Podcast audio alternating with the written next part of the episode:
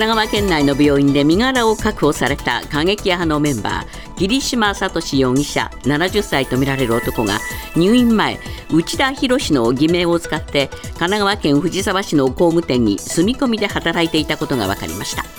警視庁は DNA 型の鑑定を進め桐島容疑者本人の特定を急いでいます。ただ男は末期の胃がんで逮捕や拘留に耐えられないと見ていて本人と確認された場合も書類送検するとみられます。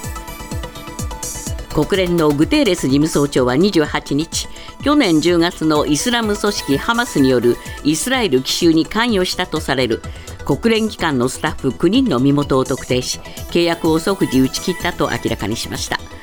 疑惑を受けアメリカや日本などが国連パレスチナ難民救済事業機関への資金拠出を一時停止したことについては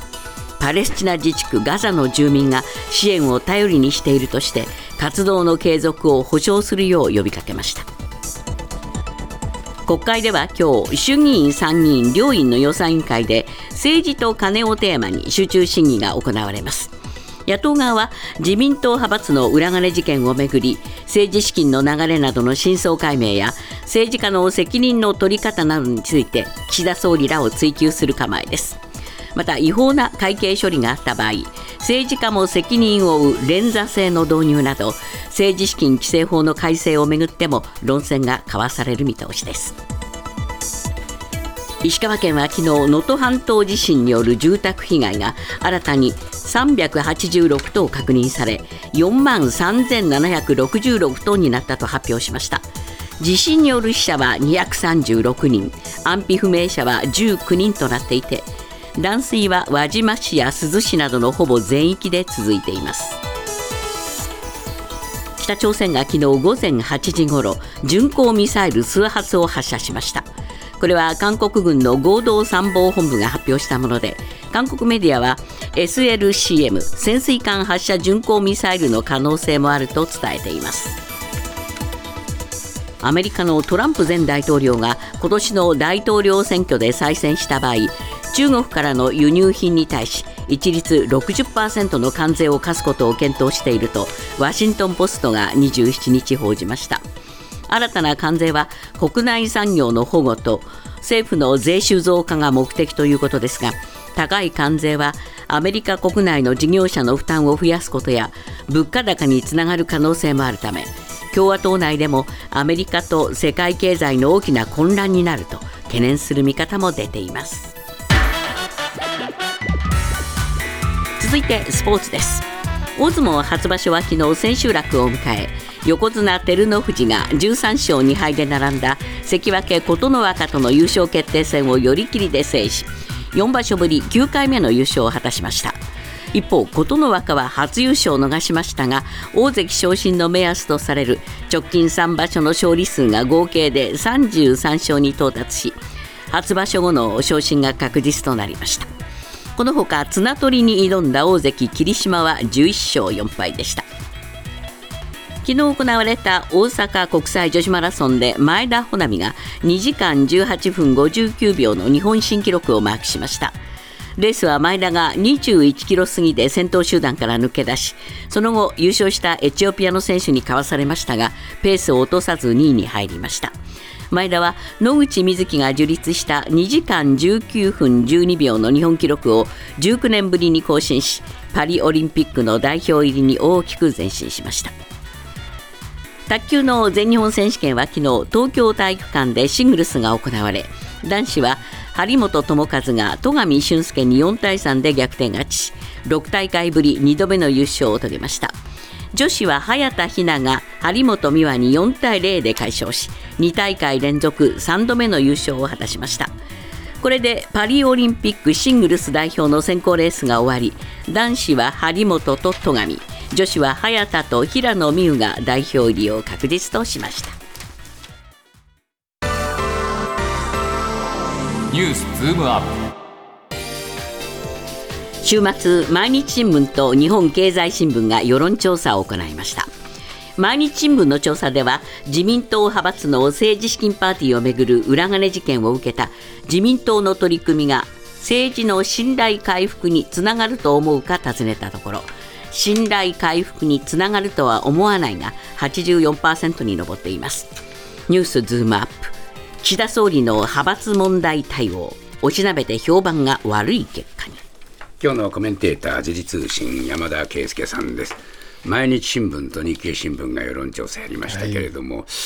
山田さん、まあ、あの数字は先ほどちょっとご紹介したんですが、あまあ、支持率は多少上がっていると、まあ、横ばいと書いてますが、はい、えー、少々ポイントが上がったんですね、ね、毎日が5ポイント上がりまして、えー、21%。日経は1ポイント増で、まあ、横ばいより少し上がったと言っていいと思うんですが、こういう状況ですね。ですね。まあ、依然として低いところではあるんですが、はい、まあ、この上がるっていうことが、非常に大きいんですね。そうですね、えー、あのまあ、官邸からすれば、とにかく支持率がもうずっと下がり続けていましたから、えー、まあ、下げ止まったというところがまずあって、でそれがこの、それは12月頃ややそういう傾向があったんですが、この1月に入って、えー、それが上向く形になっていると。はいまあ、あわずかでもこのまま続いてくれればしのげるというふうにまあ思うんだろうとは思うんですね。総じて評判が比較的良かったのはですね、え能、登半島への対応なんですね。そうですね。えー、これ能登半島に対するまあ対応についてはですね、えー、これ毎日新聞ではこの評価しますかは大いに評価するが11、えー、ある程度評価するか41ですから、まあこれ52%、えー、あまり評価しないは33で全く評価しない15で48ですけれども、うん、まあ評価するがとにかくこれまあ上回ったとそういうことなんですね。いうことですね。えー、まあ一つ申しますと質問項目が先に能登から始まってますので、まあこれは多少影響したかもしれないと思いますけれども。そうですね、えー、それからまあ、あその派閥の解散についての毎日新聞の聞き方もね、えー、えー、これやっぱり岸田さんにとってはありがたい聞き方でしょう。そうですね、えー、まああの検察の判断は適切だと思うかということに対しては適切ではないとは言っている人が多いんですけれども。えーやはりこのこの中間取りまとめについてどうかということについては、まあ、評価する27、えー、評価しない55ではあのあるんですけれども、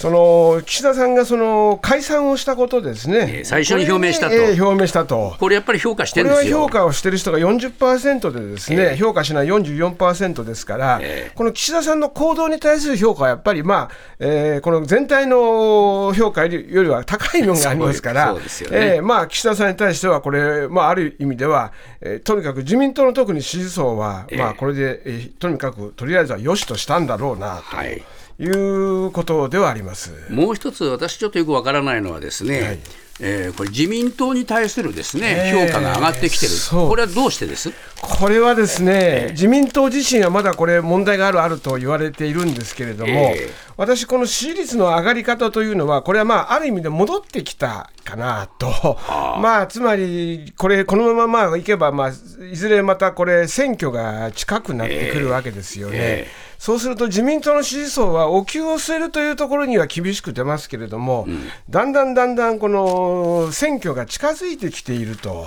いうところは、私はやっぱりあの影響があるんだろうと思うんですね。はあ、で毎日新聞はですね支持政党というところでは、まあ、これ、やはりどこを支持しますかで、自民党が17からこの23に上がっているわけですけれども、これはもう特特別特別目立ちますよ、これ。それからですねこれ、日経ですかね、どこに投票しますかですね。はい、次の衆院選、投票先は投票先。で、これはですね、3ポイント上がって30%までいってるんですね。自民党がですね。自民党がですね。で、この聞き方をするとですね、はい、やはりこの選挙になって、特に次は衆議院選挙ですから、えーこれ、政権交代が起きてしまうということに対しては、これは自民党の支持層はお給を超えてしまいますから、まあ、そこで、はたと、まあ、思い直す。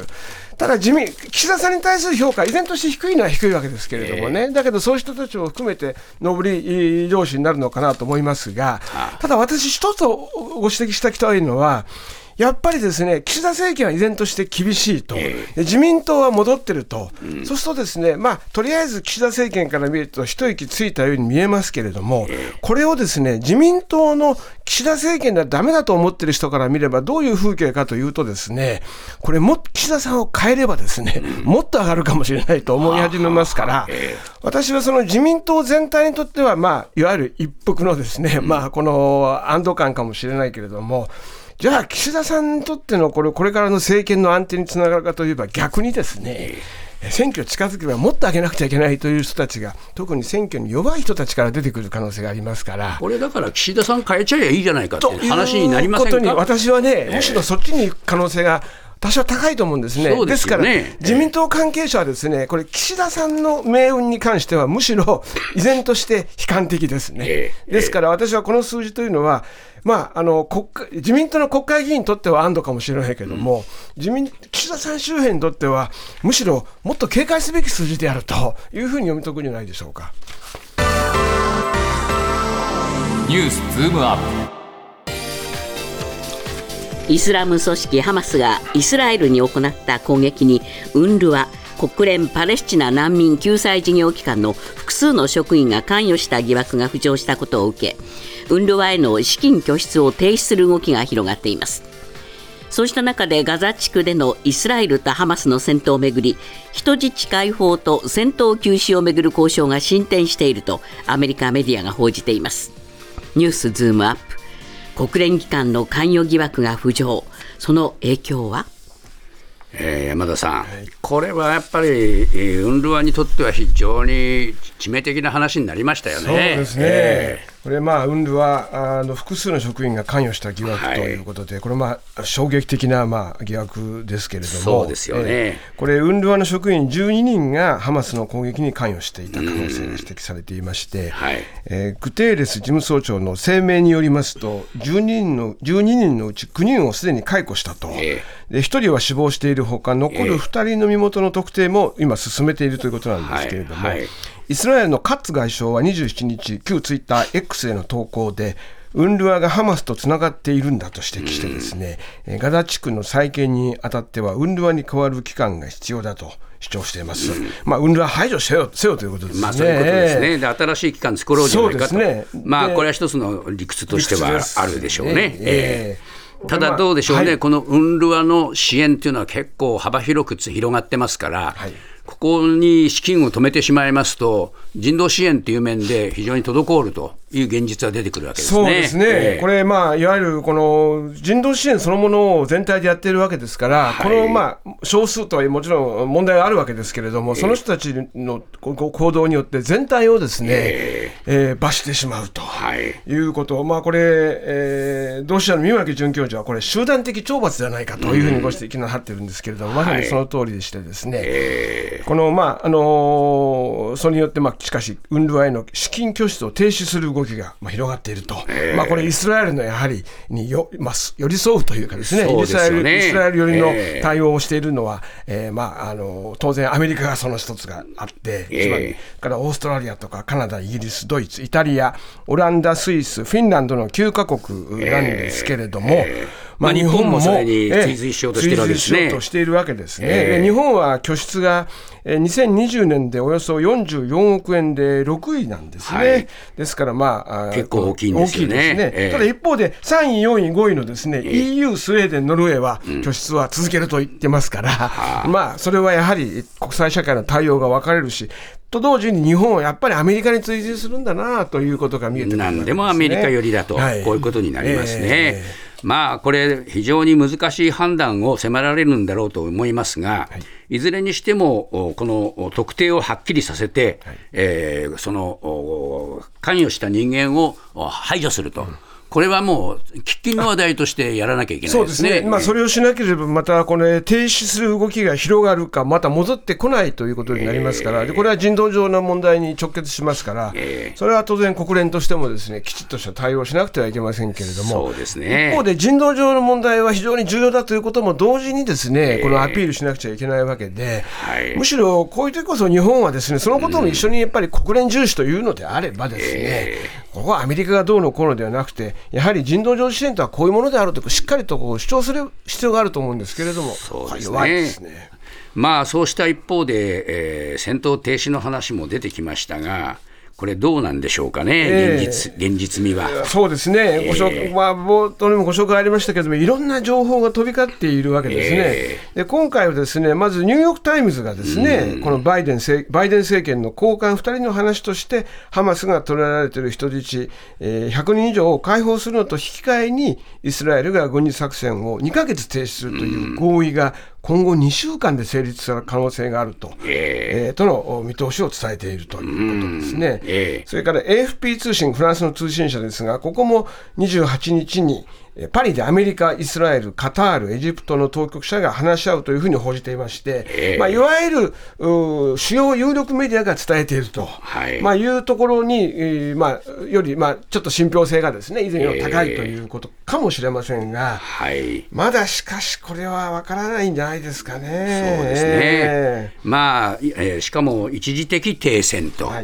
いうことになりますから。その間に果たして、えー、恒久停戦の方に話が持っていかれるかというと、はい、それはまた別の問題なんですね。そうですね、えー、先先ほどの運動の話もそうですけど、やっぱり全体の構図が動くことにならないと、ですね、えー、部分部分の情報だけで果たしてこれはどうなんだろうと、はい、ただまあ、それでも例えば複数のアメリカのメディアも、まあ、人質と、えー、戦闘休止の実現に向けて、CIA のバーンズ長官、イスラエルの対外諜報機関のバルネア長官、であと交渉の仲介を担うカタールの首相やエジプトの情報機関トップらと協議する見通しを、まあ、伝えているところを見ると、どこかでその情報が出ているのは事実のようですから、今後、むしろその情報に沿って物事が本当に動くのかどうか、ここのあの今、すでにやや前向きに報じているこの今言ったあのメディアがですね今後、続報でどういうトーンで伝えてくるかということもやはり非常に先を読む上で重要だと思います。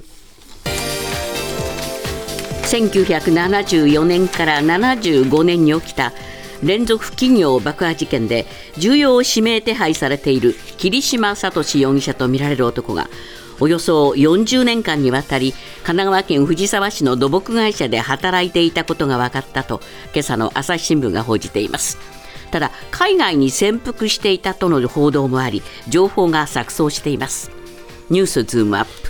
桐島容疑者を名乗る男。深まる謎と今後。えー、もう桐島容疑者を名乗る男も70歳というわけですから、あの一連の事件からずいぶん経ちましたね。あそうですね、えーえー、一連の事件というのは、これ、1974年から75年ですから、えー、まあ、私なんかまあ中学校、高校の頃の話ですけれども、はい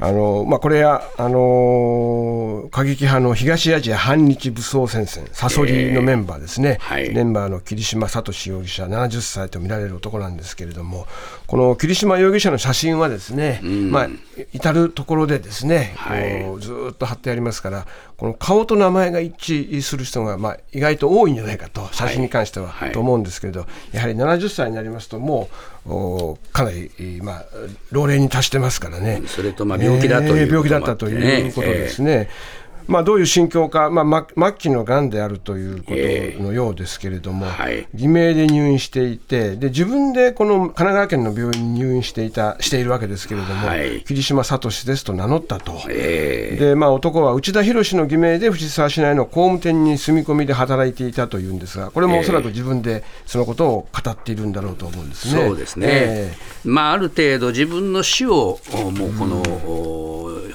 自分で覚悟したと。はいその上で最後はまあ実名で死にたいんだと。まあ、こういうことをその心境として語ってるんじゃないかというふうに見えますね。ですえー、ですから、まあ、今後、まあ、これ、まあ、公安からすれば、ここまで、えー、捉えられなかったことは大きな、まあ、敗北であると思うんですけれども、えーはい、まあ、この内田博と名乗ったこの男がですね、本人だとして、桐島聡だということを、まず、それが事実かどうかを確認するということは、はい、それによって、この語る言葉が真実かどうかということと大きく関わってくるわけなんですけれども、えー、この今の流れですと、まあ、どううも真実味が非常に高いだろうと、はい、から一部の報道ではやっぱり本人しか知り得ない事実、うん、当然、警察はですね捕まえたときに、すべての情報を開示するわけではなくて、えー、絶対本人しか知らなかった情報というのは、ずっと隠しも隠しているというか、持ってるはずですから、はい、それとの照合ということで、今後、まあ、本人と確認する、ああとは DNA 鑑定ですね、これも数日、えー、親族との DNA 鑑定も含めて、これ、本人とは残ってないっていうんですね。あそうですね。残ってはない。親族との照合になると、えー、そういうことですね。えーまあ、少なくとも手術かかるとは言ってますが、えー、まあ、いずれにしても本人であることが確定される